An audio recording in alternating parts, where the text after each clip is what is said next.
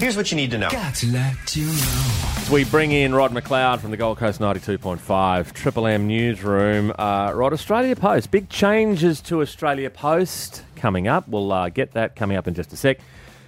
But there is a search for a missing swimmer in Byron Bay. Yeah, unfortunately, this uh, this gentleman went missing at around 5:30 off Main Beach. He was last seen by a couple of people about 30 metres off Main Beach.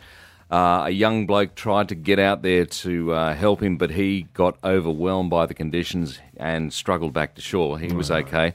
Unfortunately, uh, they have located personal items on the beach, and that search has just resumed at uh, at Byron Bay. That is tragic. Do we know if uh, he was swimming outside the red and yellows? At 5:30, yes, it would have been. Oh, okay.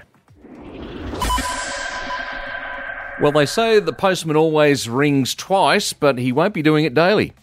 Oh. Australia Post is going to be changing the way they deliver our mail. Now, it's currently legislated that Australia Post must deliver daily, Monday to Friday. But uh, Australia Post has told the government, look, we can't afford to keep doing that. We because uh, the majority of our stuff is now, uh, you know, people buying stuff on the internet and, Online. and, and package delivery rather Yep. than mail delivery. So what they're going to be looking at, they're going to review how often Australia Post delivers mail to residential addresses. That would affect, I think, the older end of uh, the market with, with seniors who aren't really that savvy. Some are Yeah, online. yeah. So And well, it comes with a with a new survey. Just three percent of people are actually sending letters. is that right? Yeah, so it's it's not really worth it. Big changes.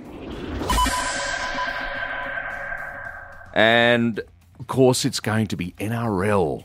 The start of the NRL season, Al. Yeah. People are excited about this. Okay, it's been a while. It has been a while. We've been talking about it for a while, and uh, the Titans are heading down to Sydney Town. Five people making their debut. I did hear this. So this is a bit of a surprise that there's five debutants in the first well, a couple of them are actually joining from other clubs, but uh, there are a couple of uh, people who are making their NRL debut, not just for the Titans. So it's a very exciting time for the Titans. We'd like to pump them up, Yep. especially at this time of year when no games have been played. Okay, so go the Titans. Go the Titans. And that is what you need to know.